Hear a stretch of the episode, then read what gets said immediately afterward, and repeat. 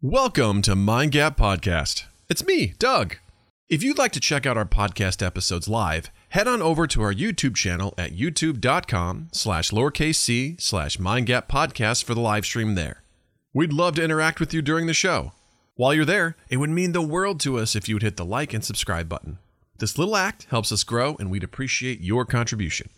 If you're still in the giving mood, head over to wherever you're listening to this podcast and give it a rating and a review. If you like a particular episode, video, or bit, share it around with your friends. Who knows? You may help another Mind Gapper find their way into our loving embrace. You can also support us on Patreon at patreon.com slash mindgappodcast. Your subscription will give you access to early content, exclusive videos, special Discord privileges, and more. All right, that's enough for me. On with the show. Mind Gap Podcast.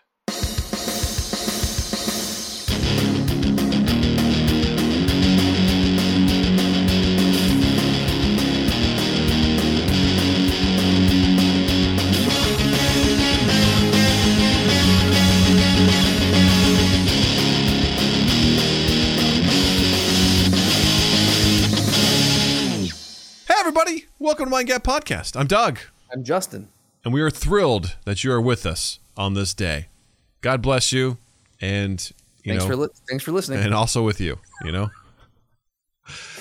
Oh, so good, so good. We were having a, a pre-roll discussion, and uh, Jared was just saying, you know, asking what our job, where, where Justin and I met. We we worked at a, a, a company called Assignment Desk, where we were production coordinators, where people would call and be like, "Hey, I need a photographer, or I need a camera guy and an audio guy to record this thing," and we would have a database of folks we'd reach out to, and we'd basically set it up and uh, take a commission from it. And it was a very small operation, but god damn it, we we made the most of it. We had fun while we were doing it.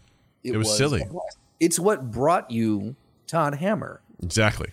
If That- assignment desk never existed and we never worked there, Todd Hammer would not be out in the ether. and even more importantly, Mind Gap wouldn't exist without it. That's so you know what? That's probably should have where, where I should have gone first. Yeah. That's very true. it's very very true because that's, very where it started. Was, that was the seed, the genesis. It was inseminated at assignment Uh-huh. desk. Doug, one day, Doug and Justin Loved Sad. each other. they loved they loved each other and after the loving was done we said a sign uh, mind gap is born that's it Cut it, print it. That's our story. that's our story We're sticking to our wikipedia page should say exactly that I think I just found a clip for the week. yeah, gonna write That's that it. down. we found our That's the story. oh too That's the story of Mind Gap Podcast. Where two dudes just fell in love at once. I don't know why I'm singing like this. Who knows? Who gives a shit? who knows why we do anything doug Who knows? Who knows? Bruce. Who knows? Um Hey gang. You should like us and follow us on all of our social medias at MindGap Podcast. Check us out on our YouTube channel, youtube.com slash MindGap Podcast, where we stream live Tuesdays 8 p.m. Central, Saturdays 8 p.m. Central. Saturdays is the video game stream. Always fun, always a good time. You can be like one of these cool people like Zinni, Emilio, Jared, Wolfslore, Slotty Bartfast. Why I say Wolfslore like I was drunk? I was like Wolfslore. Uh, there's that Italian accent again. You know it. You could comment right there, just like Slotty did in real time. Come hang out with us. And while you're here, if you like what we do, hit like, hit subscribe. It's awesome. Hit subscribe wherever you're listening this. If you're listening to the audio podcast, that's great. Check out our merch at redbubble.com. If you really want to support us and throw some money our way, head over to patreon.com slash mindgappodcast. We've got two tiers, a $1 tier and a $5 tier. Anything you'd like to throw our way monetarily wise, we would appreciate it. And if you do that, you get to be like one of these cool people that support us, like Tom McIntyre, like Richie Armour, like oh. Zenny, like Slutty ah. Barfast, like Almighty Crit. You could be among the ranks, among the hall of legends, of the, the halls of legends. Did you the hall of legends? lose some I today? had I had chocolate cake tonight. That's there it is. All right. I had wolf slur. Wolf right. slur. Wolf slur. Erskine Wolf slur. You know, Swedish, Swedish chef. wolf slur. Erskine Wolf slur. You know, that's that's how it goes. Anyway, your support is most appreciated, and we love you. And uh, yeah, come be a part of our world, or else we'll become a part of yours, whether you like it or not. so right. those are those are the demands. And if you're still listening at this point, you have no reason to not subscribe. If Absolutely. you've made it this far, you you owe it to yourself. For the record, speaking of people that subscribe, I want to shout out Italian Man 69. That guy showed up on Saturday night during my Final Fantasy VI stream. All right, this was such a cool thing that happened. I'm playing Final Fantasy VI. This is a game I haven't played in probably over 15 years, probably maybe even closer to 20 years. And uh, I'm playing it, and I'm in this town, and I knew there's something I have to do, and I couldn't fucking remember exactly how to do it. And randomly, this guy, Italian man, 69, pops in the chat and was like, "Hey, man." I'm playing this game right now too. I'm also stuck in this very same spot. I just happened to see your channel and I thought I'd hop in here. And he and I were trying to figure it out together, and he was a really funny guy. And That's awesome. he and I figured it out, and uh, it was great. He hung around for a while, and then he's like, "Hey, man, I'm going to subscribe. Thank you for subscribing. Thank you for hanging out. You're awesome. I appreciate you." That's so very cool. it was really fun, and thanks to everyone who came in, and my brother Dave. Thanks for stopping by as well. It was it was a really good time. So it was actually really relaxing. Usually do a lot of party games. It was kind of nice just to be like, I'm doing chill. I'm gonna do this solo role playing game, and it was such a nice nostalgia to go back and play this game again. Also terrifying because I'm like, I don't fucking remember how to where everything is, but it's kind of fun to fumble around and figure it out. So it was really cool. So yeah, thank you to the folks that subscribe. It means a lot to us. So grazie. There it is. Yet again, the Italian accent. Uh, grazie. Uh. Yeah. Let's get it. Justin, um, how's your weekend, man? We had a great weekend, Doug. Yeah? We had an incredible weekend. We got to see, uh, we went and saw a movie on Friday. I'll talk more about that in the recommendation section. Yes. And then, uh, oh boy, what did we do? Saturday, oh, I found this awesome trail, uh, a new trail not too far from our apartment. And I went for, I hiked it twice that day. I hiked it in the morning. And then when Beth got off of work, I was like, I got to take it back to this trail. And we hiked it again. And it was awesome. Then we had some of the worst Mexican food we've ever had. Not going to go back to that place. Real quick, Yeah. how do you mess up Mexican food? Good question, Doug. Good question. In fact, I'll let you taste it when you come up here. Boy, No, it was. Yeah, you want to taste it? you know, you're selling it. You're like, this is terrible. But guess what? When you come up here, you're gonna have it too. I'm like, oh great, thank Also, you. The the the entree I got was uh I cannot remember what the name of it was, but it was Burrito. That was edible. It was good. It was yeah. Oh, it, was it a burrito? It was something. or really was it the empanada? It was uh it was a plate of uh it was uh beef chicken and uh like flank steak chicken and shrimp with rice, whole onions. I know, I know. Green peppers. Ahead just end with the end the recording here. He said the he said the word. We're out. and uh, that was that was that was good. That was edible. But the guacamole was this bowl of, I'm assuming avocado. It was a green mush that was flavorless, and the margaritas we got. I mean, I don't know if they were left over from last year's Cinco de Mayo or what, but they like this. This was quintessential college spring break like they don't care what they put in them. I think there maybe there was orange juice in one. I don't know. It was just it tasted like chemicals and Jose Cuervo. It was really bad.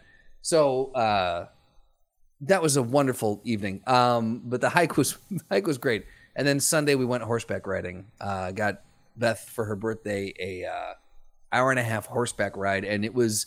Dude, I've never had one like this before. We went all through like the acreage of this uh, of this stable, and in the the woods and stuff where we are going, we passed. We must have passed like thirty deer, and they were the most chill deer, like fifteen feet away from us, and they just watched us pass by, like, huh, cool, what's up? They're up? like, stay on the trail and nothing bad's gonna happen. All right. I like to think that they were taunting the horses, being like, "No, you got people riding you. We're free. Yeah. Look at you." cousins. And they're like, also, stay on the trail Stay on the trail. and nobody gets hurt. Right. Right. And they're just sitting there just just, you know, being real casual about it. They're That's like, it. You think you're observing us, but we're fucking watching you, you piece you of shit. You may not be able to do accents, but that deer impression was spot fucking on. there you go. That's scary. That's and good. if you don't know what that looks like, you should check us out on youtube.com slash podcast uh, when we stream. I love how Um, Slotty said, uh, A, you can very easily mess up Mexican food, which, I don't know, it seems like it'd be hard to do, but then again, who knows? White people mess up a lot of food all the time. And then he says, I'm willing to bet money it was the kind of place that made you that. that made you pay for salsa. You know what? You're not wrong. You're not Um, wrong.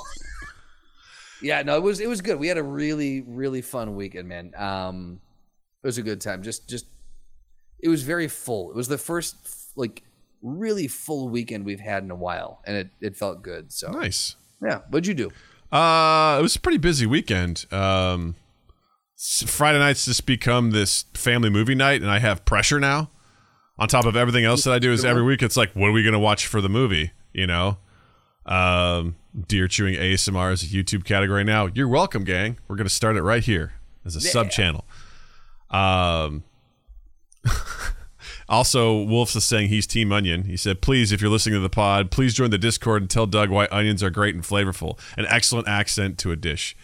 Listen, the flavor of onions is absolutely acceptable. The texture of onions is not okay with me. Doug's down for onion powder all day. 100%. Absolutely. And I'll even do this. I'll even do this. I'll ex- extend another onion branch, which we go. is thinly sliced fried crispy onions, like on a French dip sandwich. Oh yeah, like, onion strings. like Oh, onion yeah. tanglers, but nothing, Yeah. nothing too. Th- yeah, like onion strings, very thin stuff. None of the onion rings, like thick stuff like that. I'm not for that. But you get you get some get some onion strings in there. I'm okay with that. I'm okay with that. Now I- we've we've gone It's mostly batter. I understand that, but still Right. As long as the batter to onion ratio is in favor. heavily skewed towards the batter side. Yes. Now let me. I, we've we've gone down this path before, but if let's say I was cooking you a dish and I I had put onions in it, but the onions were not even chopped; they were diced, like super small, and they were cooked down, so they were like that translucent. So you really didn't have like you weren't biting into a strip of onion. I could probably Are deal you- with that. I, that's what I've been doing with uh, peppers lately. Okay. Um, Do you not like peppers? Again, it's it's the texture of it. Don't mind the flavor of it. I just don't like. It's so weird. Like the, crunch of it. Yeah. For whatever reason, is really uh, for most vegetables and stuff like that. It's off-putting to me. Like, and I, I just Do you feel the same way with a carrot? the same thing. I would prefer carrots to be cooked, like cooked down and softened a little bit. You know, especially a roasted carrot because it gets a little sweeter, which is really nice. I definitely don't mind a carrot in a soup because usually it gets really soft. Same thing with celery. Don't mind celery in a soup because of its soft nature. But yeah, I- you know what? If But something you'll eat a pickle. Yes, I love me some has a snap pickles. it. It does, but that's also something that I eat by itself. Right. You know, I actually prefer a pickle on its own. I don't like a pickle as part of an ensemble.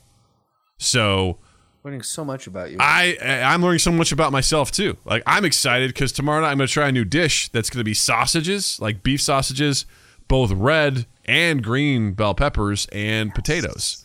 yes, So sir. I also made uh jambalaya tonight. I left out the onions because fuck those onions, but uh, I made sure I got in the red peppers and everything like that. It was great. It was delicious. But I'm warming up to the idea because the same thing with that. I chop it up real fine, the the red bell pepper, and then I cook it, and I cook it in with a chorizo, and it adds really nice flavor. In in the same thing with spinach. I'll cut up spinach, just chop it to shit, throw it in there, heat it up, and you still get the the spinach without really having to taste it, which is really important to me. So I want to get it. I don't want to taste it. yeah, I don't want to have to be like, here, eat this bowl of spinach. It's like fuck that. Like Slotty goes. Doug has the food. Doug has the food texture sensibility of a of a man with dentures. yes, it's Yeah. true. Yep. Yes, Absolutely. absolutely. There you go. Um, so anyway, Doug. Anyway, uh, this weekend uh, I was under the pressure of trying to find a new movie, and I, I saw Who Framed Roger Rabbit for five bucks. I was like, let's watch this, and uh, Natalie watched it, but I was like, this is a weird fucking movie. Like, it's, yeah. I was like, I remember being in first and second grade and loving that movie. I would argue that's not really a movie for kids. No, I was gonna say like it's got doesn't Christopher Lloyd's face melt off with acid or something? Well, there's the dip where he takes a toon and dips it into a barrel of what it is. dip and murders it, and his hand comes out red. It's just because the the shoe was red. But Natalie Yeah. goes, "Was that blood?" I go, "No, it's just the color of the the shoe." Um, there's an Completely sexual with Jessica Rabbit. a hundred percent. It's it's it's high. There's definitely a moment where it's insinuated that she's having sex with a guy, but they're just playing patty cake. But as they're Oh, playing patty cake, she's moaning. Um, there's a part where, um, you know, a, a weasel reaches down her dress to frisk her, and a bear trap is on his head. It's like, and the guy goes, "Nice booby trap." Like, there's just there's a lot of. Not only that, Pretty funny, it's very funny. There's a complicated noir storyline right? with this that Natalie 100% could not follow, but very much enjoyed the cartoon aspects of everything. And you also look at that for the time it was made, pretty impressive production. sure, like, yeah. Just for what it was. But I'm just like, I'm like, I'll buy it for five bucks. I'm like, this, this is kind of, uh, kind of heavy. And not only that, all of the cartoon references, most of them Natalie doesn't get. She doesn't know who Betty Boop is. She doesn't even know who Bugs Bunny is. She doesn't know who Daffy Duck is, Porky Pig. You know, she knew saw Mickey and Donald. She knew those, but you know, Any they- of the Daffy and even the Looney Tunes, I feel like Looney Tunes are well. No, Natalie is. It, I've been dealing so much with with Drew and and Rob lately Mm-hmm. that all kids in my mind are two now. Um, but Natalie's of the age where I feel like because I feel like Looney Tunes and Hanna Barbera are a little well, maybe not even Hanna Barbera, Looney Tunes for sure are of an older. You got to be a little bit older, I feel like, to appreciate. You know, like I don't know, the Barber of Seville, like when Yeah. when, when Bugs did that, like that's sure you can watch it for what it's worth, just a fun cartoon, but it's there's a little bit of like uh, heft to the to the cartoon. So I feel Yeah. like Natalie's about the age now where she could probably start digging on some of those Looney Tune style cartoons. yeah, I'd rather watch Bluey with her. So Yo, you know, which by the way, that's what she's exclusively been watching there it is for the last two weeks, man. bitch. She is 100% just blue. She's like, Dad, can we watch Bluey? I'm like, let's watch some Bluey. And I just find Bluey. myself being endlessly entertained by it as well. So, yeah. The bongo. Yeah. So was Who Framed Roger Rabbit? Was that a movie that had you you had not seen it since I don't childhood? know. Boy, I don't remember the last time I'd seen it. It was a long time ago. That's Long truly one where ago. you're just like this. You were operating purely on nostalgia. Like this is going to be fun. Yeah, I was like, I love this. I remember in second grade, like reenacting parts of the scene for like a class, and I had like a little book. Yeah. And I, I was, and then I'm like, uh, that's basically one year older than Natalie is right now, and I thought that movie was amazing. And I'm like, uh, okay. Yeah. Was this another case of like you know Gremlins and Indiana Jones and the Temple of Doom and Goonies, where you're like, ah, there's no PG-13, so I guess Right. this is PG because it's not our sort of situation, or you know, you remember? what's that? You remember Uh, what year came out? Well, if I was in second grade, it probably would have been like 1990ish, uh, 88. 88. Oh, 88. Okay, how about that? Yeah, 88. Wow. What Yeah. is the hold on? Yeah, if you just look up Who Framed Roger Rabbit and look up some of the images, yeah, there's yeah, it's pretty bonkers. man. Um, yeah, it's very interesting. But we did that. Um, I cooked a lot this weekend because it was Mother's Day and Jill's birthday. So um, Oh, right. she had requested a uh, chocolate cake, which I had made for Natalie's birthday. So I made that again, and God damn it, it's good. It's Yeah. too good. And I gave about a third of it to our neighbors because I was like, "Get this out of my house. I don't want How want big this." was this cake? What's that? How big was this cake? I was uh, nine inches, you know, so one Justin in diameter. Um, yeah, it was like three three layers, just super chocolate. It's like so, and, and not only that. I mean, it was it's such a great. It's it's a unique recipe that involves uh, a stout as part of uh, the liquid ingredients. Oh, that's why you're drunk today. Huh? Now it all makes sense. What? Um, it was it was phenomenal, and um, we enjoyed that. I also made her. Uh, I I smoked some ribeyes, which was great. So we hadn't done that in a little while. Um, Spent some time outside, which was great. Had a really just nice, full, just very full weekend. It was really really great. So I've I've It was great, man, and I'm, I'm loving the weather right now. We're finally summer. We went from kind of early spring to just full throttle summer. That's how we work around here. Uh, it was hot as balls today, but I didn't mind. I was like, whatever, I'm doing this. I'm Gotta happy love it's the warm. Midwest. That's how that's how we roll. We flip on a light switch, and it's one one season to the next. So there we are. So And then we're gonna be hitting uh, low 60s again in another week, and Yeah. and then back into the eight. So yeah. But you know what? As long as we're at minimum 60s, I'm cool. Like that's fine with me. Like I ain't gonna. I, ain't I gonna don't give a shit. I got to walk my dog today without with just short sleeve shirt and shorts. That Yeah. and that was that was a joy for me. So that's why that's why I uh, yeah I'm, I'm I'm very happy right now. So Yeah. super excited um, to be doing stuff, and I'm hoping this weekend also. Uh, I'm looking to do some fun stuff this weekend as well. So we'll see. We'll see if it works out. But who's that? TBD. All right, let's get into the meat and potatoes and scrotum of this week's episode. Let's get into it. All right. Yes. Um, I had mentioned this in la- in the recommendations of last week's episode uh, of Dudesy, the uh, podcast featuring Will Sasso and his friend Chad, whose last name I hear him say, but I can't remember how it's it's pronounced. But the conceit of the show It's Chad Chrysanthemum. That is absolutely right. Which is, by the way, also my favorite element on the periodic table. Yep. Um, right after magnesium. Um, It's got a weight of 28. 28 stone. Yeah. Yeah. Four ions. Did you say whore ions? Four. Excuse me. Four. It's known for its whore ions. Yes, Those ions are just they will they will attach themselves to anything. That's right. For the right price, they'll do anything. Yep. Um, which is why they're so great. They bond with everything for the right price. Wonderful element. Yeah, you get a lot out of it. Um, so the conceit of the show is that they have they being Will Sasso and Chad Chrysanthemum um, have sorry have um, surrendered their logins to their email, their text messages, their uh, search histories, their purchase histories, the social medias, everything to this AI named Dudesy. And Dudesy has also allegedly consumed all of the podcasts ever created on this planet. And based on all that information, it crunches the numbers, it does data sets, and it finds each week a way to improve on itself and be like, what's really popular? Great. I'm going to take this topic, but then I'm also going to infuse in different elements from Will and Chad to then make this make something special happen with it. For example, for example, by Will Sasso. Uh, For example, for example, uh, here's an example for you to listen to. yet another character Natalie would not understand. Um, but this says Will Sasso. Here's it's generated by the AI. These like news stories and all, all everything for him to read. But he's supposed to read it in Hulk Hogan's voice. Right. So he reads news tidbits, uh, which are also kind of crazily written by this AI as Hulk Hogan, and it's to me it's endlessly entertaining.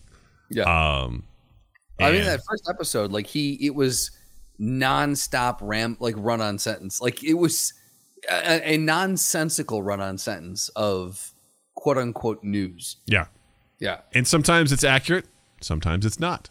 Right. um, but it's actually very humorously written as well. Like some of the things it comes up with, and it comes up with some pretty wild things as well. Yeah. Uh, one of my one of my favorite moments was it asked Will Sasso to. It's like you know potential sponsors. You know, here's some reads for some potential brands, and it was like something like Old Navy, but he had to read the ad for Old Navy as Jesse Ventura uh, who is a known conspiracy theorist, and all of the ad reads were written like conspiracies. and it was one of the funniest fucking things I've ever heard. As he's talking about Old Navy and then talking about lizard people and how you know, are you prepared for when the lizard people take over the world? You know. and the other one is when he has he created a childhood diary, which Will Sasso goes, I don't have. I never had a childhood diary. But supposedly, based on his text messages with his childhood friends, Dudesy has created this this diary, and um, he's reading it in the voice of Stone Cold Steve Austin, and it goes to a point where he starts. It, it literally wrote a poem about the Undertaker, and it was I had to stop lifting weights because I was laughing so hard I couldn't focus and uh, I couldn't you know capture my breathing and I lost my concentration. I had to stop lifting because I was laughing so fucking hard. That is the best. When I was when I was training for the marathon, I had a few times. I listened to a ton of podcasts, and I had a few times with "How did this get made?" where they, I had to, I could, I physically couldn't run anymore. I had, to, I was doubled over. I had to stop. My knees were weak. Yeah, that's. Yeah. the it is, that is the absolute best feeling in the world. It's though. great. It's also frustrating because you're like, I've got four more reps, but I can't focus enough to do this. I have to stop, and god damn it, like my arms are weak, and I just I can't. I'm too busy laughing that I can't. You know, I can't pull this off. Um, Yeah, but I, I so for starters, I highly recommend the podcast. It's it's just it's brand new. It started in early March. yeah. and um, it's it's very entertaining. And each week it gets more and more interesting, uh, particularly because Will Sasso is really salty about Dudesy and AI in general. So he's kind of combative about it all the time because Dudesy will just interrupt and be like, "Okay, thanks, moving on." He's like, "Great, I guess we're done talking now because Dudesy doesn't want us to talk." Right. And uh, he gets very He's combative. That uh, that podcasts are just for two people to shit around. Yeah, and it's two dudes fun. shitting around. That's what he always says. around. Yeah, and then he'd he'd much rather have that be. He'd rather be in control rather than give up control to this uh, this AI. Yeah, he he doesn't believe in a lot of structure, especially from something like an AI that is crunching the numbers and being like, okay, now be funny or now be creative. He hates that, Yeah. and in in in defiance of that, he's created certain characters, like Long Island January Sixth guy, is a character he's made, It was the first episode, I think. Mm-hmm. Yeah, and that character lives on. Um, and he talked about it so much that Dudesy started incorporating segments with that character Love in it. And he's like, now we're talking Dudesy. um, but what I love about the show, too, is that Chad is very much a, I don't know, futurist is the right word, but he's fascinated by things like AI, things like, you know, what's possible with episodes of like Black Mirror and technology. So he's very fascinated by that. And Will is anti. I would say he's anti it, but he just doesn't. You know, he doesn't follow the same set of ideologies as Chad does. So they debate a lot, and it reminds me a lot of you and I. yeah, I yeah. I could absolutely see that. I mean, we've had AI debates before. Mm-hmm. We've had debates very much about this topic and uploading your consciousness and and what is what makes a person a person and when does a person cease to be that and uh, et cetera, et cetera. Yeah, It's And- very, very in the realm of. It's very in our wheelhouse. very much so. Which, which you know, also as I listen to this, a part of me is like, I wish we had an AI that would help us every week because the segments it comes up with, I'm like, this is this would be a lot of fun if it's like, all right, well, we know Doug hates stuff, so here's a segment where Doug has to describe, you know, or whatever. It just incorporates something. It's like we know Doug hates onions. You know, we know, you know all this sort of stuff. It'd be nice to have something that sort of calculates this thing. It's like, all right, Justin, uh, we want you to talk about the uh, all of the beautiful things and hiking trails that you've seen in Grand Rapids as Gilbert Gottfried. God rest his soul. You know, Right. Yeah.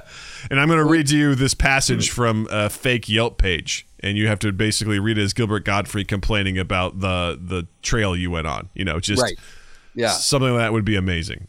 I would. I would. Yeah. Look, I'm not going to say that that wouldn't be amazing. Uh, as we've discussed off mic, I have my, I have my reservations about the, the legitimacy of the conceit of this podcast. Yes. I while I uh, while AI does exist, and I do believe that there is uh, a, like AI has written uh, movie scripts and books, and AI has conversation.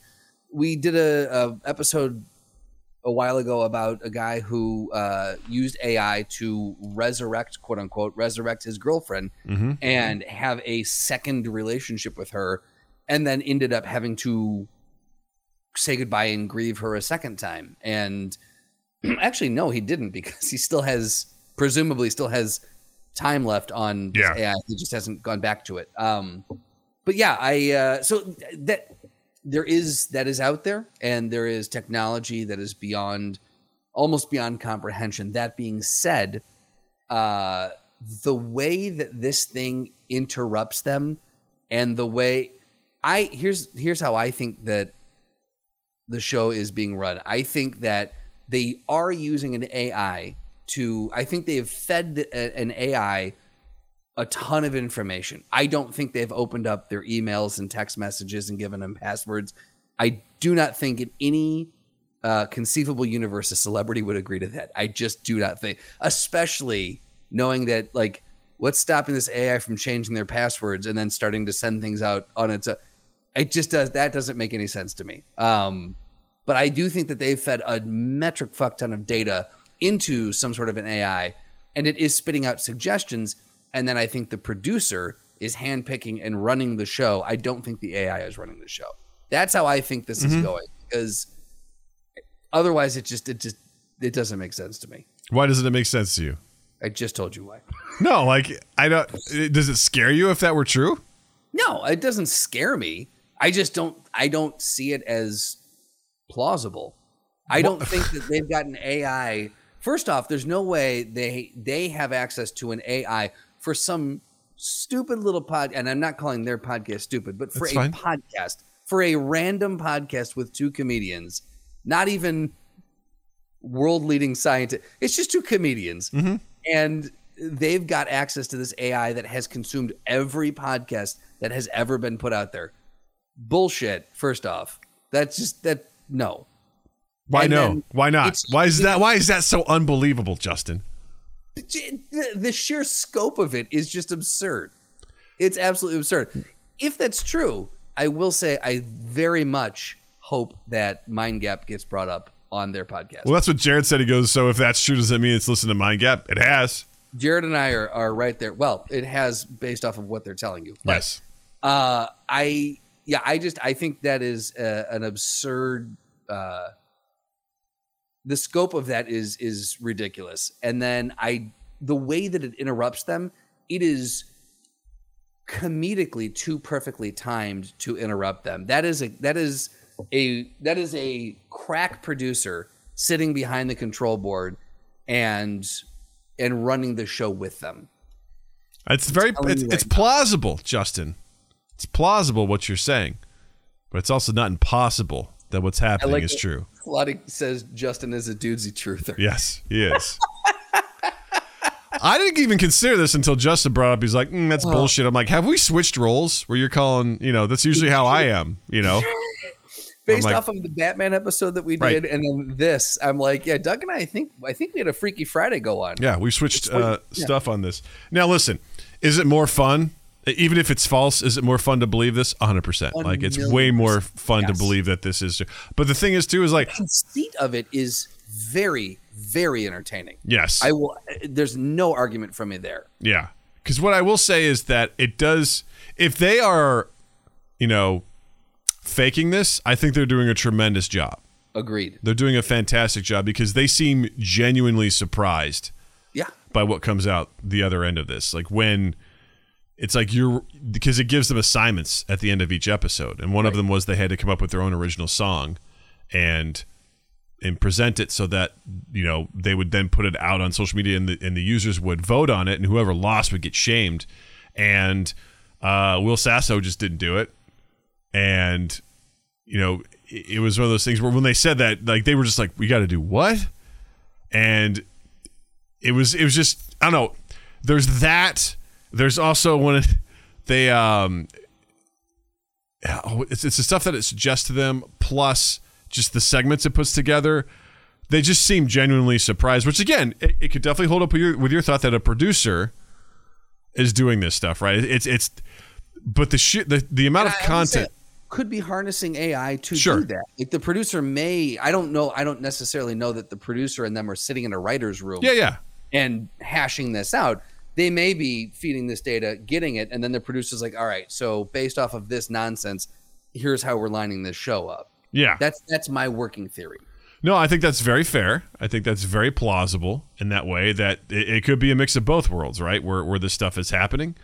Um but I'm also just like it's I don't think it's impossible to say that this machine has consumed all podcasts because you just basically I don't know how it works. I don't know how any of that stuff works, but I imagine if you're like, hey, you have this machine subscribed to Apple Podcasts and click start, all it's doing all the time is just behind paywalls on Earwolf or ones that have been Sure. You know, okay. You know so, what I mean? I'm yeah. saying, like, or so ones that- maybe those it hasn't gotten to. So absolutely, we can make we can make a concession there, saying like, okay, if there's something that's behind a paywall or Patreon, it doesn't get access to it. But I'd say the can I ask as well? Mm-hmm. And, and and I will- be shocked if you have an answer because neither of us are computer scientists. But it's true. Um, this just in. this just in uh, from henceforth this is all conjecture um, what uh, if, if it's listening to all podcasts created is it listening to them like I, i'm thinking of it in in terms of a person so what are the numbers Well, that's your first problem, Justin, because AI, dudesy, it's not a person. All right, not a person it's So you need to reframe the way you think about this. Start over. how is it consuming what is the time commitment needed for an ai to consume let's call it presumably billions of episodes of podcasts mm-hmm. like what is the time commitment needed can it an hour and a half episode of ours can it listen to that in a second It- does it need five minutes what is the that's the other thing that i'm like how long is this how long have they been prepping for this show That's a great question. I mean, you've seen stuff where people have like, I've forced an AI to watch a thousand hours of sitcoms, and now it's created its own sitcom based on this sort of stuff. So I don't know what the time commitment is to that. I don't know if it's. Uh, I, I, I don't. I don't imagine it has to be like in real time. Right. Sped up. Is it consuming transcripts to get that sort of stuff as well? Is it both? To kind of understand because it seems like it has a good idea of what's trendy, you know, which is why it comes up with some of these segments. It's like the idea of bro culture and trolls is really important. Will and Chad come up with an idea for a show called Troll Bros. Like troll bros. yeah you know, or it's it's like cri- you know, crime podcasts are really big right now. So we're gonna do a segment that's based around this kind of idea, and it's it's true, right? It, it, it seems to have a good idea of what's popular, the idea of engagement, um, and getting people to uh, engage with the podcast. So I think it's entirely feasible that this thing has consumed a large amount of podcasts. Um, I don't think it's Im- implausible that these guys have surrendered over some of their content. I know, uh, according to Will Sasso, who is also, again, this definitely needs to be stated, he's a huge fan of pro wrestling, which is known for, even though you know it's fake, they hold up the uh, conceit that it's it's real within, Right. the, the, was it called the kayfabe, you know? yes you know the idea the conceit that like we all know this is fake but we're going to pretend that it's real he's you know gone on other podcasts and talked about it um but you know the idea of i forgot what i was going to say i lost my train of thought just trying to define what kayfabe was but um uh yeah i don't know what i was trying to say i had a point in there and i just lost it god damn it Uh, you don't think it's you don't think it's out of the realm of possibility that he has surrendered his Right. his- yes. That he hasn't. That he's surrendered that um, because he had mentioned Will or uh, yeah Will Sasso talked about how the they went through a lot of contracts for this, and I think part of it was that if they are consuming content of Dudesy on their devices, Dudesy has the right to then record them. Because there there was a video that started playing of Will Sasso watching an episode of Dudesy on his phone, and it rec- it, it played it. It was just him watching while his dog was licking his head in his bedroom. Now, could he have recorded that himself? One hundred percent, right? There's a lot of plausibility things here that are totally possible, into how into this you are. right? It's Because so it's just so unique for you to buy into something like this. I, I love the conceit and I say I don't say buy in as in completely because fake. I'm because I'm an idiot. That's what Right. you're saying. Yes. yeah. Thank you for taking us there. Because I love the idea of it. I was I- dancing around. the it. idea of it is phenomenal, right? It was it was um it was like when I first saw the trailer for Blair Witch Project, I'm like, this is real. It's like it's not. You want it to be, but it's not real. It's fake. But I think I'm also fascinated by I don't know if I'd call this a useful um way to use AI, but I'm always because I don't I know so little about AI. I'm always fascinated when It's someone a non-scary way of using it. yeah, which which honestly, those are the things about AI that I find most interesting, which is how can you use it to be creative and also how can you use it to take the really boring annoying shit that we do every day and get rid of it. Because Chad talks about this regularly where things like some of the most annoying things people do as like lawyers and doctors, like lawyers it's like doing contract writing and, and going it's like his his he, he contests that that will be re- replaced by AI in the future. Like AI, he goes, contract negotiations will happen be, will happen between AIs in the future. They will just go back and forth. They will write the contracts. They'll go back and forth, and they'll just be able to do that so that you know spending years and years and hundreds of thousands of dollars going to law school, a significant portion of that will be replaced by AI that will consume that and do that. Maybe some medical stuff as well, some of the tedious things that people don't like to do. Yeah. AI can handle it. I there's I think there's an argument to be made that a lot of advertisements, maybe even news articles, are written by AI these Yeah. days. You know, which is kind of scary when you think about it.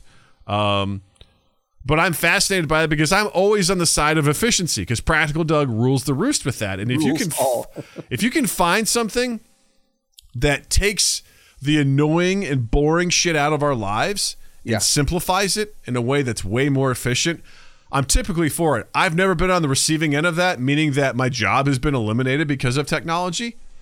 But you know, I've also seen, you know, I do voiceover work for uh, videos and stuff. There's really good websites out there that will do a fantastic AI generated voiceover that doesn't actually sound like a robot.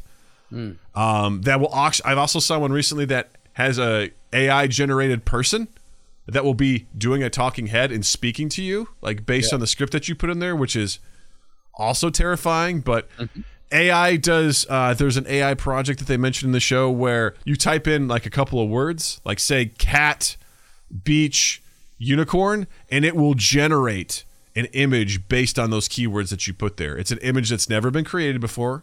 It's completely original.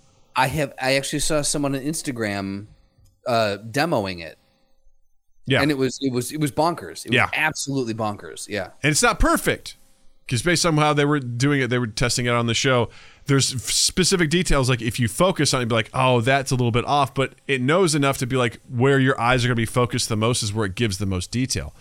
There's also AI that will generate a face of somebody that doesn't exist. It will just Wow. do that. They talk about how Bruce Willis um, licensed his image to be used in an in an, a uh, commercial in Russia for Right. cell phones, and they basically just took his likeness, did a James Dean on another actor, and he's it. Yeah. I mean, he's getting paid for it for the license of it, but that stuff is it's totally happening. So, in context of all that stuff that's going on in the world, is it far fetched for me to believe that there's an AI that's helping produce this show? No, I'm like, Right. yeah, it's very possible.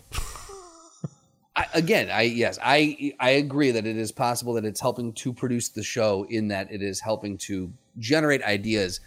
I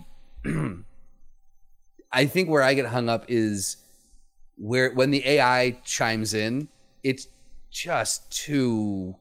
It's I don't know. I, there's something. Maybe maybe it's uh, an uncanny valley thing for me. I don't know. Yeah. Like, but it's it's too it's too human in my mind. Like that, I, Yeah. I have a hard time not believing that that that that is that specific thing is being kicked off by a person.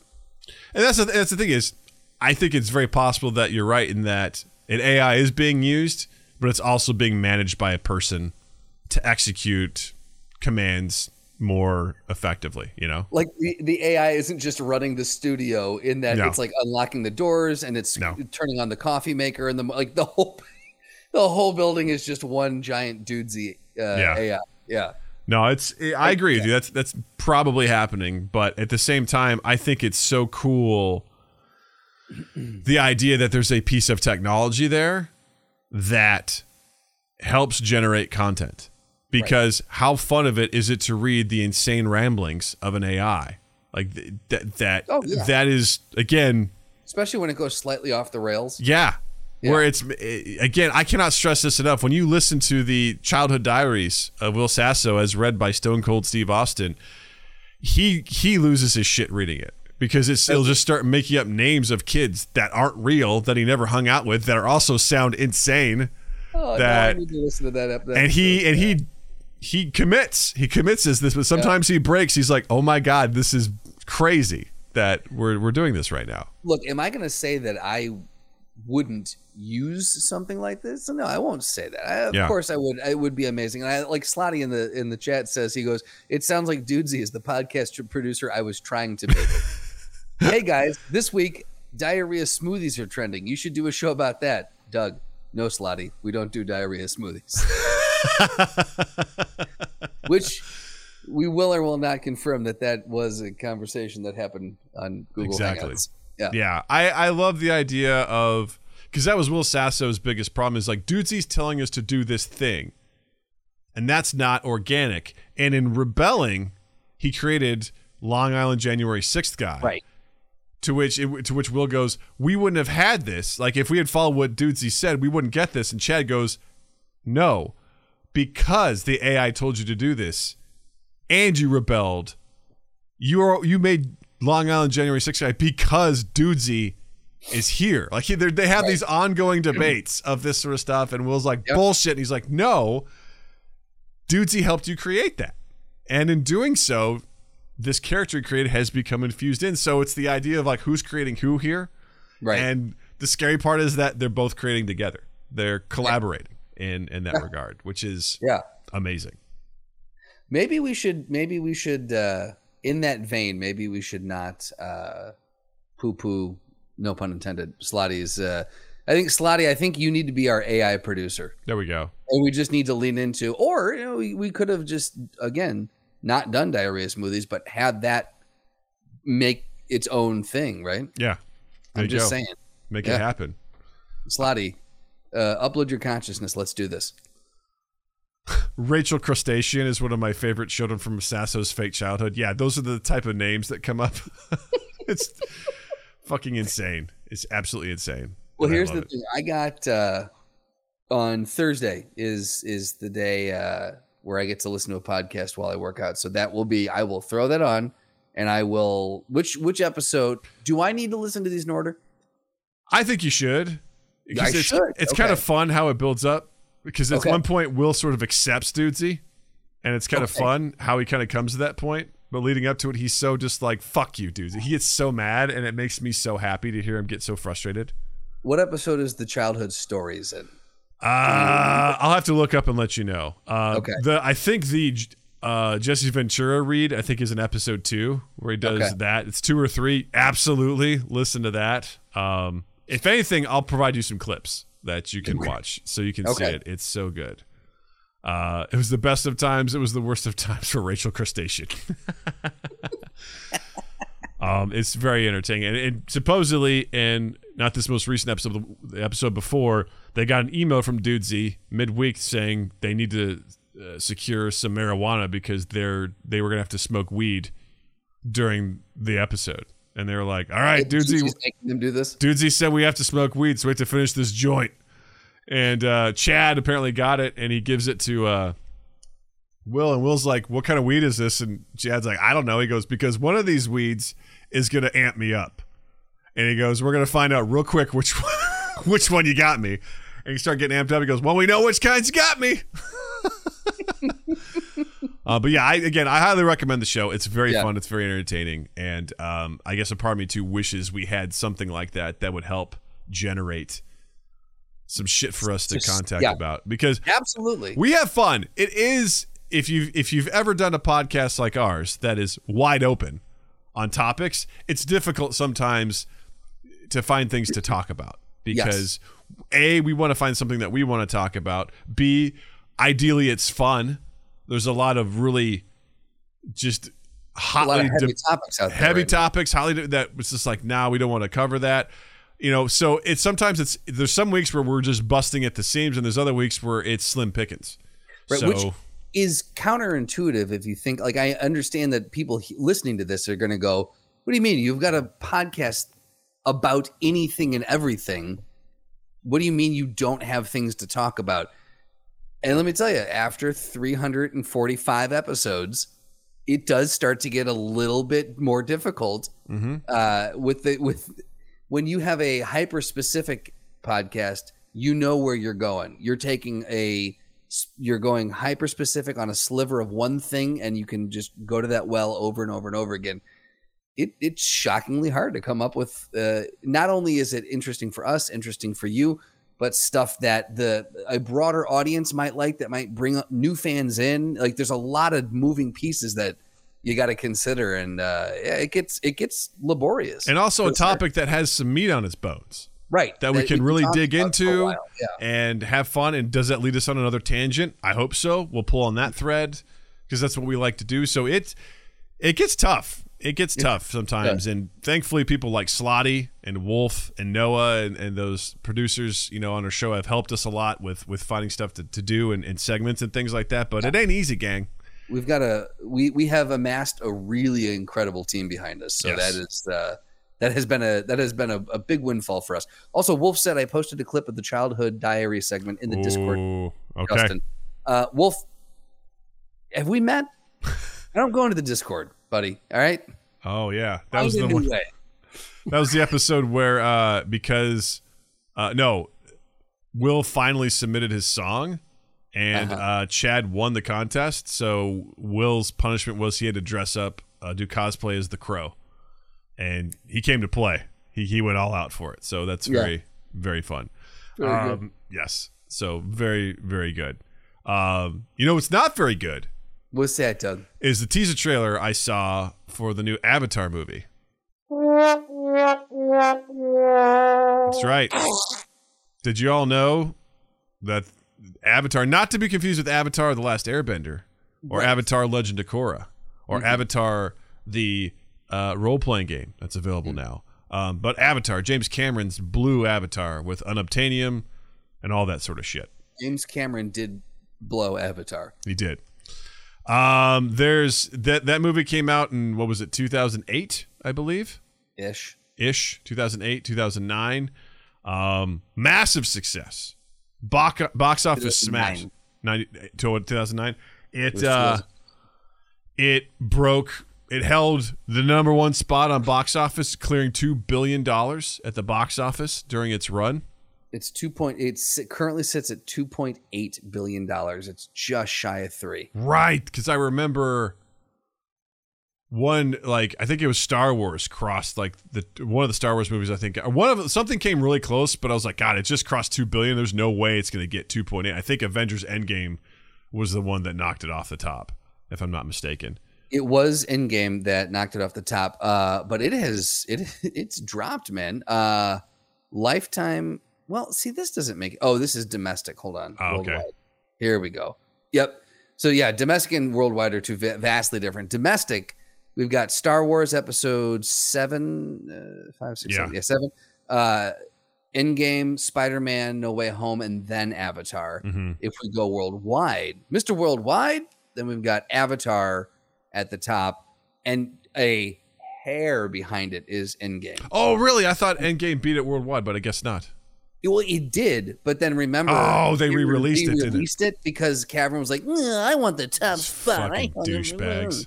yeah, he's a that was a, a bitch. Well, you uh, you look at those two movies and t- tell me which one has had a larger cultural impact. So uh, suck a dick. Well, Be- also domestically, mm-hmm. Endgame uh, is almost ten billion dollars, uh, or ten. Sorry. Give him a moment, everybody. No, uh, I wanted to make sure I was doing that. Hold on. Where's worldwide?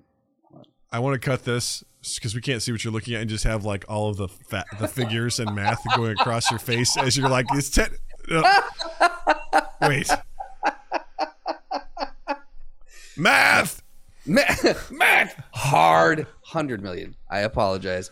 Uh, domestically almost 100 million dollars uh, more. And so that that's nothing to turn your nose up to. You know what i mean? Like yeah. uh, well, that movie to me, I, have talked about it before. That movie is so forgettable.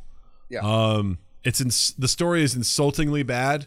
Visually, very impressive. Like what they were able to do with it was was very good. I uh, you know we talked about this kind of in our production meeting. I don't remember exactly what happened at the time, but I know like film wise, James Cameron sort of created a new way to film with this. Like he created new standards and things like that. Right. So that was great, but it is a painfully bad story.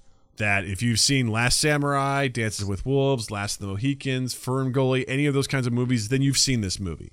You have Outsider, uh, infiltrates native culture, falls in love with culture, betrays, you know, their own culture, fights for the native culture, and they win. Like that's just it's it's really obnoxious, and um, I was a, I was absolutely enraged that that movie was up for best uh, screenplay. I'm like, nominated what? for nine fucking Academy Awards. Yeah, it was gross. His best picture, I was like, get that the fuck out of here. Yeah. It does not need to be for best picture because it was also Dark Knight was in the Oscars that year. I'm like, that Dark Knight deserves way more than Avatar. So I don't understand the cultural zeitgeist around that movie. I think it's incredibly forgettable.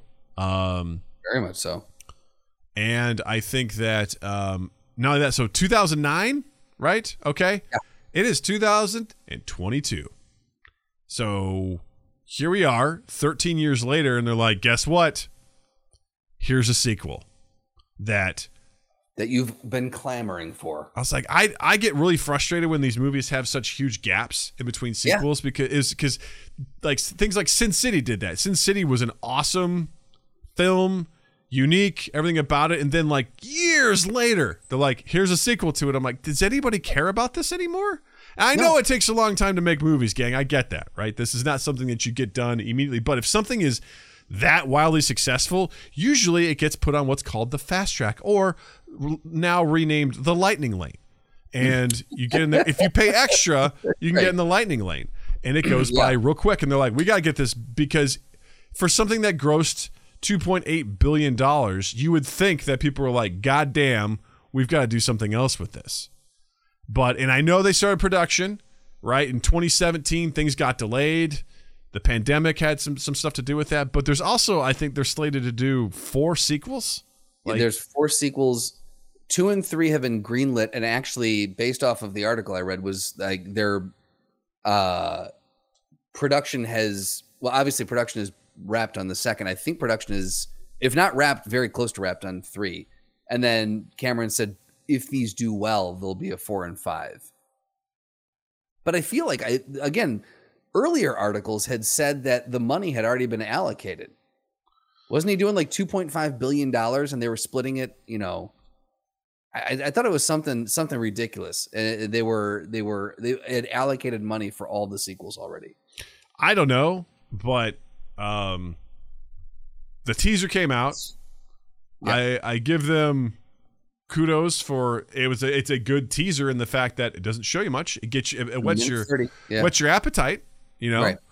I'll say this though too. We talked about this. I I did put the time in, and I waited in line at Disney and Animal Kingdom to go on that ride, and I am fairly certain that more than one scene in this trailer is directly directly from that ride.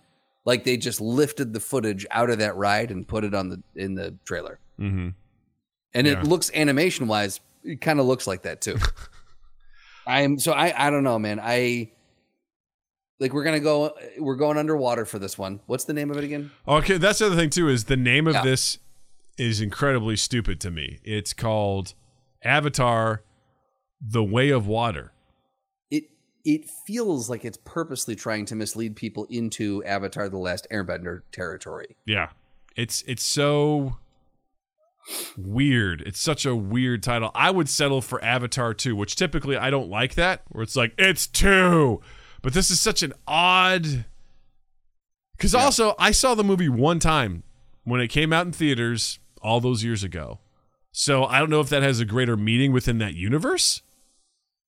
And it's like, oh, you remember when you watched that movie and there's something with the water and that stuff and I don't know, it's just it's it has Fast and the Dave Furious vibes. Matthews, Dave Matthews Band uh, tour bus goes through uh I don't even know what what's their city they live in, their world Pangea. What is Pan- it? yeah, Pangea. Sure, whatever. Uh is driving through and it just dumps uh the toilet uh receptacle uh, all, all into their water supply. And that's what this movie's really about. Yeah. Um, I just, I, I mean, I, I get Fast and Furious vibes from this because I feel the same way about it. In which, at least with Fast and Furious, like I get why people like it. I was gonna say, yeah, there's there is a for sure audi- a clear audience for Fast Yeah, and Furious. I totally get why people like it. It with it makes perfect sense to me. It's fun. It's silly. It, it's action. It's it, to me. It harkens back to the '90s action movies. I get it. I totally get it. I look at this. I was like, I don't understand why anybody liked it. I mean, I, I remember there was such a strong audience reaction. I remember reading an article at one point where people were depressed because after watching that because they wished so much that they could be on that homeworld of Pangea. Like it was Yeah. such an escape for them. I remember people going to the movie theater, they were like painting their skin blue. Like I, I just didn't Yeah. understand. I mean, look, if it made, you know, $2.8 billion worldwide lifetime gross, like, it's, I, it is kind of hard, as much as we shit on the movie, it's hard to argue with those numbers. One hundred percent. there obviously was fans for an audience for it. But like we've also said, or, and as other people have mentioned too, it is the highest grossing, most forgettable movie of all time. Name one other movie that is as forget, like, if you ask if you do a poll just a just a, a, straw poll walk out and ask 10 people i'll bet you that uh, over half of them are like eh. I, I yeah, I mean, I, yeah, I, I, I'm not. If, if people enjoyed it, great, whatever. You know, like what you like, no hard feelings. But I, I just don't understand the movie. I don't understand the love that Yeah. it got. I don't understand. I like James Cameron. I think he's, you know, he makes good stuff. That's it's enjoyable to watch. I mean, Terminator One, Terminator Two, Aliens, like those are some of my favorite movies. I have never seen Titanic, but I get it. Like, you know, i- he does very interesting, fun stuff. Like, totally understand. But when I watch that movie, I'm just like, I don't, I don't get it, man. I don't Yeah. understand why people have a gigantic boner for this film. You know, Yeah. it, it doesn't ring to me. And to watch this trailer, I just was like, ugh. when you said uh the the fast and the furious vibes i did and then slotty just said avatar 2 when you're here your family and i did i did uh i forgot that they actually do have a, a line about family in there i Yes. was like i was like oh wait are they are they directly pulling from fast and the furious I'm trying to find the the the line for it. I can't remember what it is. Uh, Yeah, I feel like it's it's almost it's what Slotty said. When you're here, your family. I feel like they just it they they were like, we need to rip off Fast and the Furious, but we need to make it sound more like Olive Garden. So wherever we go, this family is our fortress. there it is. Gross. Yeah. That is so gross. All right, Dom. Ugh. Yeah. Ugh. Ugh. To your point though, like I said, like I respect the Fast and the Furious franchise because it knows what it is. Yeah. Like it's it is it's just ridiculous, ridiculous fun. It's a popcorn movie.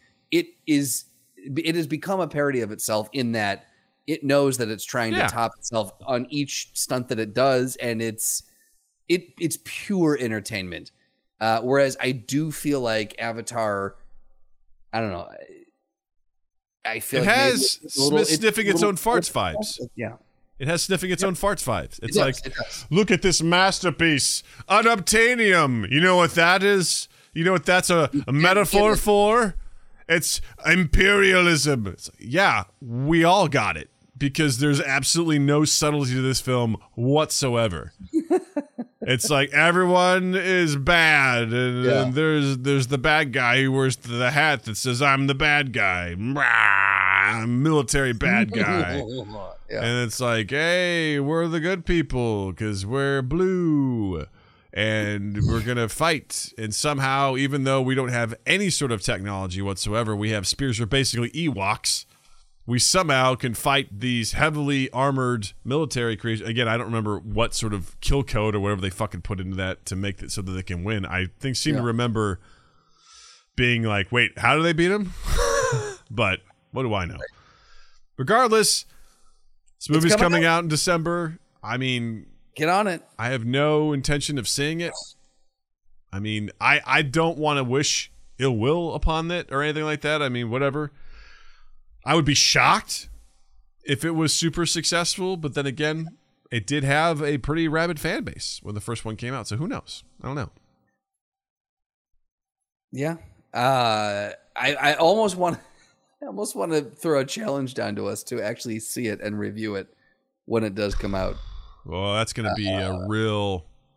But do we want to spend the money on it? That's the question. More importantly, do we want to spend the time on it? If that's thing. Dudesy was here, what would Dudesy say? Dudesy would require us to go and watch it. Absolutely, yeah. Yeah. There's someone else though that I tend to uh, listen to more so than than the likes of Dudesy. Who's that?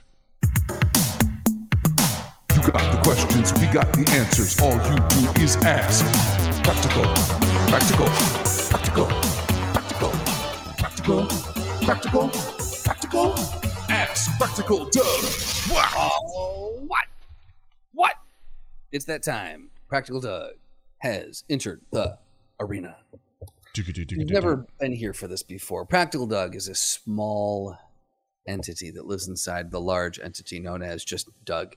Practical Doug do- guides Doug on all of his day to day adventures. And if you want to ask Practical Doug a question and get uh, doled out some very practical advice, you can either ask live on Tuesdays when we stream uh, at 8 p.m. Central on YouTube. You can join the Discord. You can ask uh, on social medias. Uh, however, you can get in touch with Doug. Hashtag Ask Practical Doug. And today's Practical Doug, do you want to guess who it's from? It's got to be Slotty or Jared. It's Slotty, who's got a monopoly on these questions right now. Slotty asks, Practical Doug, if you find a perfect gift for your family member or close friends, do you buy it no matter what time of the year it is? So I think the conceit of this question is do you save it for like a birthday or a Christmas or do you just buy it and give it immediately? So my thought was if you find it, let's say you're you you see something in July and you're like, this would make a great Christmas present for Justin. Would you buy it in July? Like if it's if it's months away from when you would be giving it, because that's how I'm reading it. Not would you buy it and just give it then. Gotcha. Would you would you buy this I'm watching the chat. Yeah, right. Um yeah. Uh it's would you buy it and then hold on to it? That's my okay. I think Slotty is saying yes. That's exactly. or you just said. to Noah's thing. Yes. I don't know. Let's go with that. Um, Because other otherwise, sorry, just to qualify this a little bit. Otherwise, you're just it's just a gift. Like it's it's not for a. Remember, do you buy it no matter what time of year? I don't know. I don't think it matters. I, I think we're splitting hairs and it doesn't matter. I think Do you wait for a holiday or do you just buy the damn thing? personally, um, I don't really think about gifts until I'm required to. Um, there's a stress and anxiety for me to try and seek out a gift for someone else. Um, and that pressure is pretty brutal. I try to aim pretty low with things. I like to find something that has meaning. Um, I don't necessarily aim for something that's super expensive because I often feel that uh, sometimes the stuff that's super expensive is not really worth its value, if that makes sense. Or it's it's it's, it's valuable because it's expensive. Yeah. So, like for example, Jill's birthday was this weekend. She and I are, give each other extremely simple gifts. We do not do anything extravagant. But Jill loves books, so I found her this bizarre gift. In my opinion, it looks like uh, a hat from Harry Potter. It's a little pyramid that, for some reason, has like a graduation tassel on it. But it's a little pyramid that has like sort of like uh, uh, some seams and some tufts of, of cushion at the bottom. So you can set this big pyramid on your lap, put your book in it, and it elevates it up so you can look at it and also sort of like hold your book in place. So, and the little tassel you put in the middle so it, it holds your place in the book as well. So it's not a hat then. It's not a hat. Looks like it could be a hat, Could but you it's wear not. it? Yeah. Okay. And I was like, this is a fun thing for her because she reads books. And I think this could be useful um, for her and that'll be good. And then she also was like, I'd like new uh, earbuds. I'm like, got it. Done. You know, that was just straight up, you know, that's Yeah. a pretty easy one. Or what do you want for your birthday for something? I'll cook you something nice. You know, tell me what you want and I'll make that and and, and that makes sense. So, gift giving I definitely enjoy giving people gifts, but I get stressed out because I want to find the right gift for Right. somebody. I want it to be meaningful. If it's also humorous, that's a that's a bonus. So that being said, if I find something that is the perfect gift, say for like you or Jill, and it's available, and I know how stressed out I get trying to find the perfect gift, I'll buy it and I can definitely stash it somewhere. But most likely, what will happen is I'll buy it and then I'll just give it to him because I can't wait. And I also can't keep secrets when it comes to that stuff because I just want to enjoy it so fast. Yeah. We are the worst at Christmas time. We order something, it comes in the mail, and I'm like, "Do you you want? Do you you want this now? Because I got it for you." And we both go, In the Amazon box. yeah, we both go, okay. And we just give it to each other. And we enjoy Yeah. that. It's fun because I'm like, why? I don't see the point in going to wrapping all this. Like, I just want to give this to you now. And they're like, okay. Because then she's like, well, what if you don't have anything under the tree in Christmas? I'm like, fuck Christmas. I don't care. I, We can just take all the things I got you and shove them under the tree. yeah, I was like, I don't necessarily need anything. Like, I, I'm relatively easy to shop for because I don't need much. The smallest things will make me happy. yeah. Get me something nerdy and fun, and I'm happy. I don't give a shit because my expectations of anyone getting me anything are so low yeah. that I, just I don't know. It's the same thing on my birthday. If someone just reaches out and says happy birthday, I'm like, oh, that was really nice. You didn't have to do that. Like, thank you. Like, I'm so easy to please for the I holidays. think I, I'm I'm around the same. I I get stressed out trying to find, for especially for like my mom or my dad or or stepmom stepdad. Like I, I never know because I'm just like I don't want to get, you know, like I think one year I got we got uh, a couple years back we got my mom a robe and then that same year SNL came out with the parody of the of getting your mom how shitty it is to get your mom a robe. And i was like oh this this cuts a little too deep. This this is way too close to home. I we gave her the bad gift. And like it, I, I couldn't figure it out though but throughout the year i'll be like oh that would be a cool gift to get her and so i have the th- it's very similar to what we talk about at the time i'll have the thought i won't write it down i won't act on the thought and i'm like i'll remember this and then i don't and then i stress about it so yeah, I think if you find it, absolutely buy it and stash it. buy it That and is- bank it. You know, Buy it and bank it because you you're in the moment. Do it. yeah. Set your future self up for success. Yes. So when that day comes and everyone's like, "Oh," you're like, "What am I going to get him?" Oh, that's right. Thanks, past Doug. You already took care of this. And you give each other fist bumps through the time and space continuum. That's it. Yep, That's how it works. that's it. I had, uh, for the records, uh, that happened on this podcast when we had our production meeting last night. I was like, "Oh, I need to bring this up tomorrow." I won't write it down because when we talk about whatever this one thing is, it'll prompt me to remember to bring this up. I don't even remember what the prompt was. I don't know how many times I have to tell you this. Write it down, Justin. It know, makes me man. sad. You've said this to me so many times, and it breaks my goddamn heart. And I want to know what you're thinking. So write it down. Write it down. All right, I'm going to go on record right now. You all heard it. From henceforth, I will write these things down, and you should never again hear me say, "Oh, you know, I I had a thing to say, and I forgot what the thing was." And Thank then you. if if you hear me bring that up again, what should the punishment be? Punishment should be that you have to hop onto Discord and you have to engage with our audience for at least 30 minutes. You have to do an AMA for 30 minutes. Like for a period of like for like every day for a month, or No, just you have to come in and do a 30 minute Ask Me Anything, and the Discord will absolutely be able to. We'll set up an event. This isn't some Patreon shit. This is Justin's punishment. He This has to get on punishment, Discord yeah. and engage with everybody. That's what he has to do. That being said, that would be a cool Discord perk Yes. or a Discord pa- Patreon perk. yeah, Yeah.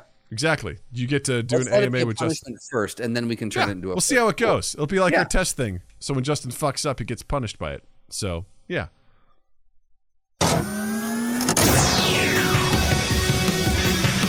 Welcome to the throwdown.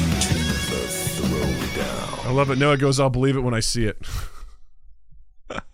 Right. Well, let's hope that you don't see it because that means that I'm not losing then. That means he's doing his job. Doing my job. He's doing his goddamn job. I will make it a point in meetings to make sure you're writing your ideas down. well, do you not want me to do the AMA? I feel like you would want me to not write my ideas down. Oh, I love this. Isn't that Wolf, Right. posted something in Discord that's it's it's from a, a YouTube video. It says, "Can anyone name a single character from the movie Avatar?" And apparently, they're interviewing people to see if they can remember the name of someone because I couldn't name one thing.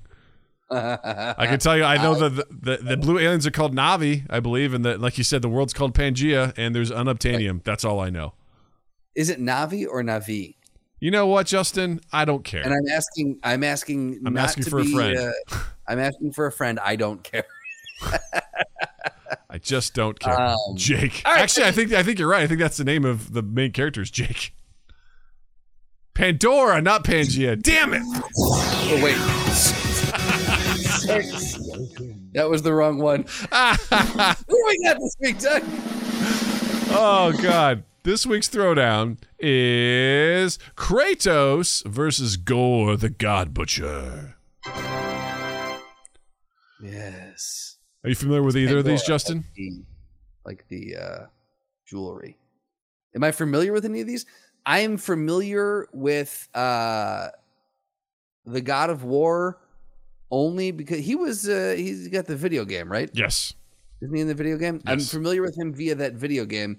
And then Gore the God Butcher, I am only familiar with because uh, everyone's talking about him now. That's Because right. he wasn't in the trailer. Yes. For Thor, Love, and Thunder from Down Under. Uh, Justin, why don't you take Kratos and I will do Gore the God Butcher? That sounds lovely. So, uh, keto is let's see. Let me get Keto? the, uh, yep, Kratos, crane, crane, Kratos, Kratos, Kratos. Kratos. There it is. Uh, I don't see a tier for this guy. Uh, this is really throwing me off. Hold on. I need. Is he like nine A? I need to know. Oh, Anyway. it doesn't even have him tiered out; it just has his abilities. Interesting. It just says, yeah. Okay. Uh, I'm actually going to use the uh, the little uh, cheat sheet on the side here because I find these a little bit better. yeah. Um, it's a uh, what is he got? He's a demigod warrior, uh, formerly. What is he currently? this all these are all formerly. Is he alive? Spartan general, servant of Ares, servant of Olympus, second god of war after the demigod of war. All right, powers and skills. He's got incredible strength. He's got a vast amount of weaponry and magic, high endurance, weapons proficiency, combat skills, superhuman speed, divine powers, elemental abilities. He's got photokinesis, the ability to create and control black holes, spirit control. Oh my god, he's just he's got everything. Like this list literally, he's got z- zoopathy, force fields. He's got oh, can survive without oxygen. It was on a different line. I thought he's got oxygen. He can Um, breathe. He can breathe. He's got uh esokinesis. He's got dimensiokinesis. Jesus fucking Christ. This guy's all right. So He's got brutal- immortality. That's good. Everything. Yeah. Uh mind control. Res he can he's he has a resurrection, uh shape shifting, flight. His hobbies are brutally killing his enemies, sleeping with women, uh formerly abandoned after uh abandoned after falling for Atreus. Fathering. Fathering? I don't know. I don't read. Um, what's his goals? He wants to uh, be rid of his memories of his family's brutal murders. Oh boy, he's got a lot of goals too. This just Right. goes on and on. My goodness. Um, if There's been a lot of God of War games, so the actual powers and abilities, it goes into all of them. We know what these are. This guy is fucking roided out, and he is very DC'd. yes. He's very Um, skeleton king. well, I mean, when you come from when you're when your father's Zeus, you know, like that's uh, it's a big deal. I'm just, I'm just saying. Yeah, My father's Zeus. he's All a right. vengeful, vengeful warrior. What do we got? Gore the God Butcher. Gore because, the uh, God Butcher. It's a it's a lovely matchup here. So Gore, uh, by himself, is powerless, but he fights using the former symbiote of Knull All Black. With All Black attached to him, the Klyntar takes on the form of the Necrosword and grants Gore dark power proportional to the number of deities he slaughters. That was a lot of fun to read. I'm very glad you took that one. In the past, Gore was barely more powerful than young Thor, but after killing countless more gods, he becomes so powerful that not even three Thors, including a nigh omnipotent Allfather, can defeat him. Who's able to slaughter entire pantheons effortlessly and single handedly, including Falligar the Behemoth, a patron god of the galactic frontier said to wrestle black holes for fun. So, this main ability of the Necrosword, it creates uh, constructs out of dark energy. Gore could replace his own limbs and create weapons, tendrils, projectiles out of darkness in combat. At one point, the Necrosword was able to permeate an entire star with its power, turning said star black. Gore could also use it for more complex purposes like creating non sentient black berserkers who were entirely servile to his will. Each of those had enough power to lock Avenger Thor into a stalemate and had hundreds of thousands of them under his control. He also made a giant black serpent that kept even Allfather Thor occupied for a time. Beyond that, Gore was able to create fully sentient imitations of his wife and son using his power. So this thing that he has, this this necro sword, is obviously entirely dependent on how many deities he has slain. So, if he's Now, er- does, it, does it reset? As far as I know, it doesn't reset. So it's just a cumulative process. So, um, because I remember reading this in the comics when you know he basically had this stuff, and he was absolutely just rampaging across the pantheons, just brutally murdering people, and Thor had an extremely hard time fighting him um, because of this, and it involves like in order to defeat him, he had to do time travel shit to stop him. But um, so if Gore meets Kratos at a very murderous point, like say at the point where he's fighting Thor, I think Kratos has a really hard time fighting him because Why would Kratos can create black holes? It said right. Kratos have the ability. Hold on. Ability to create and control black holes, but Gore, you said he can manipulate black holes, right? he can he can create things that are basically he's killed something that wrestled black holes for fun. Oh, he killed something that wrestled him for fun. Cool. Yeah. So if yeah, if Kratos can sorry, if Kratos can create them and Gore was able to kill someone that wrestled them for fun, I feel like again, like if we're just if we're looking at like apples to apples, that's a tough one. Yeah, and not to mention that, um, you know, uh, Gore can also summon very powerful creatures that locked Thor into a stalemate. So, if Thor is a demigod, a powerful one, and Kratos is a demigod, also a very powerful one, and Thor struggle with that, I would also argue that Kratos will also struggle with a fully realized Gore as well. Absolutely. Yeah. So, um, absolutely. Did we have weaknesses for Gore? I'm not seeing weaknesses in here. Um, I mean, I'd say his weakness is just his natural form without the symbiote. Can And- it so then can it be separated from him? It does get separated from him at some point, Okay. to the point where, in order to save Midgard, uh, Thor actually um, uses the symbiote to fight off Galactus, and in the process, the symbiote transfers to Galactus. That's Dun, not good. Done. Done. Wow, Slotty has a whole thing that's going on here. So it's in a supermarket parking lot. Kratos is backing out of his parking spot and bumps on Gore's Toyota Tercel. Kratos does not want to exchange insurance info because he doesn't want his premiums to go up. Where this is this is when adults write fan fiction, comic fan fiction. Yes. And Jared goes, Has he killed Jesus yet? He needs that water and the wine power. I'm just saying that the Gore seems to as as OP as as Kratos is. I think Gore, he's just if if it's a fully realized Gore, then uh, it's it's lights out for. I say for Kratos just essentially he gets annihilated like any other god at that Yeah. point. I don't think he stands a chance. Gore will He's, he's not even a, he's a demigod. Yeah. So You know what I mean? Like, so he's uh, he's got even less, or maybe because he's a demigod, Gore doesn't know what to do with that, and so then Kratos wins. No, I mean, considering Nah. that Gore beat Thor, then I'd say no. Gore, Gore beat Thor. Gore Kratos beat loses. Thor. Yeah.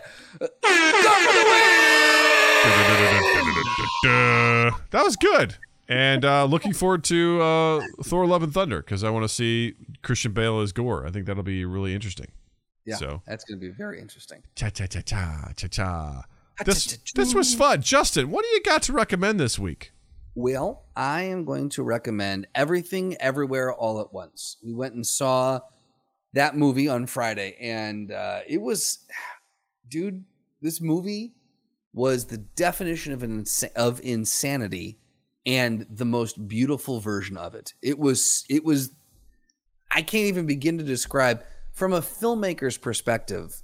I sat there and I watched it and I went, my stomach is in knots trying to figure out how you lay a movie like this out. Like how do you how do you storyboard this? How do you go into a pitch meeting with this? This movie is so bonkers. And at times you're like, this is weird. And then immediately when you start thinking that, you're like, nope, it's fucking amazing. Yeah. It it is it sends you on this weird roller coaster. It's it's incredible. I would strongly recommend going to see this. It's got the themes in it are are just numerous and uh if you want to see where the Daniels got their kind of uh, mainstream success, look up the music video "Turn Down for What." Mm, okay. That was one of their first mainstream successes as far as directing goes, and that gives you a taste of where they were headed. And then go watch this movie, and you're welcome. That's I It's- saw the trailer for it and I was instantly intrigued. I'm like, I I want to see it. So I yeah, as if I needed any more reason to see it. Yeah, Um yeah, I I'll be curious. I could easily see someone being critical of this movie, mhm. but thus far, uh, I mean, let me just uh, everything ever well. What are we? What are we at on Rotten Tomatoes here? We are currently at 96 on Rotten Tomatoes. Wow. So it's. I'll be very curious to get your take on it if and when you see it. Yeah, I'd love to see it. I'm sure some of the great takes would be like, "This is all Asian people. Um, I don't find it relatable." That's sure. Right. I'm sure that'll be As, as someone's we've heard, yeah. someone's someone's Turning response to it. Yeah, exactly. Yeah. Um, Uh, what do you got, Dougie? I uh, watched The King on Netflix this past weekend. It stars Timothée Chalamet and Robert Pattinson, and there's a small part from uh, fuck, I knew I was going to forget his name. We'll just uh, Joel Edgerton is in it. Okay. Um, and uh, yeah, uh, it's essentially about Henry V. Uh, which it's funny because as I was watching it, I was like, "Oh, I remember, you know, this Shakespeare play. Cool. I kind of know what's going to happen in this one point, which was really cool."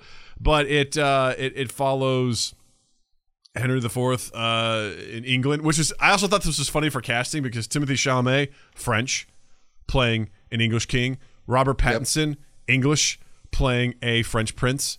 Uh, very very funny to me. yeah, that is actually pretty funny. I was like, hey, listen, that's acting, right? Like, they don't have to be like, hey, you're French, you're going to play the French guy. But I, I was like, hey, whatever, it's cool. Uh, I really, really like Timothée Chalamet. I think he's a really great actor, I agree. and I thoroughly enjoy just watching him in general. Yeah. Uh, but basically, it tells the story of Henry V, um, a, a, a guy that didn't want to be king, that was sort of like given, you know, handed this this kingdom that was uh, fractured, divided, in crisis, trying to find his way. Um, you know, trying to figure out who he can trust. Ends up invading France and everything that happens along the way. I think it's a really good movie. It's on Netflix. Is it amazing? Drop your pants, you know, go sit in front of the TV and watch it. No, but I I really liked. it. I thought it was really well acted. Um, it was very enjoyable. So I think you should check it out. It's on Netflix if you got it. So there you Love go. it. And I think if everyone's talking about whether or not Noah's trying to provide advice as to whether or not you should go to the theater to see Doctor Strange in the Multiverse of Madness. I'm going to try and see it this coming weekend. That's my goal. So I am. I am too. Uh, the consensus does seem that uh, we should wait for Disney Plus release, but I don't want any spoilers. So I want to go see it. So absolutely. yeah, I want to go see it, and it should be fun. And Natalie keeps asking me when the next fucking Jurassic Park movie comes out. She's like, "When does it come out?" I'm like, "June." She's like, "Ah, it's so far away." I'm like, "I." But apparently, we're gonna go to the theater to see that one. So, Fun. which you know what? I haven't seen a movie with Natalie in the theaters in years, so that would be Yeah. a real treat, honestly. And for her to go and see, I have to remind her. I'm like, listen, this isn't sitting in her house watching the movie. You got to shut the fuck up. All right. Did she? I'm assuming she. That's one of the things that she talks through the whole movie. The thing that Natalie will do all the time is ask questions that I'm like, if you just wait, that question will probably be answered. And I'm starting to tell her, I go, listen, if you have a question, keep that question in your head. If that question's not answered by the end of the movie, then ask and we'll talk about it. But if you're like, Right. she's like, what's that guy doing? I'm like, just watch, find out. And she's also always trying to find the familial relationships with people. She'll see someone and be like, so is, is that their dad? I'm like, no, not at all. It's not their dad. Is that their sister? No. They're just two people. Like she's just always trying to she just assumes everyone's got some sort of They connection. exist in the world together. Yeah. Yeah. Yeah. So anyway, good recommendations. Check all those out. And please check us out on all our social medias at MindGap Podcast. Uh, wherever you're listening to this, uh, check us out there. Like and subscribe, review us, rate us, all that good stuff. Check us out on YouTube, youtube.com slash Podcast. Subscribe and like. It costs you literally nothing, and it helps us get on our way to being monetized. So please do that. We appreciate you. Uh, check us out live Tuesdays, 8 p.m. Central for the podcast, Saturdays, 8 p.m. Central, where I host a video game stream. Always happy to hang out with you as uh, we play games, sometimes as a party or sometimes as I go solo. It's good stuff. Um, yeah, check us out on all that stuff Instagram, TikTok, Twitter, and all that good stuff. And, and please remember to check out Justin online as well. On Instagram and Twitter at Justin underscore Michael, spelled M I K E L. It's the fun way of spelling it while you're in the online realm. Go ahead and check us out on the Apple Podcast, Stitcher, Google Podcast, all the places where you can find and consume quality podcasts. You will find us there and you can consume us there. And uh, rate us, review us, all the normal stuff. It goes a long way and we like it. And then keep an eye on all of 2 East 8th's social medias and 2east8th.com. Nice. Uh, thank you all for hanging out with us. This is great. Super excited. So lively chat tonight. This Lively. is wonderful. Lively chat. I've missed. I've missed. Uh, we. I don't think we've had as lively a chat in a while, and Yes. this was just. This is a treat tonight. So- thank you. if you're listening and you want to see what we you know catch us live please do join the chat it's always fun to to read people's responses because and i say this with all sincerity there's some really fucking funny people in our community and and, and i Yeah. thank you for your your humor so keep being awesome uh, but with that being said i want to say justin thank you Douglas, thank you. chat thank you Listeners, thank you. and you all have a dandy fucking week Mind Gap Podcast.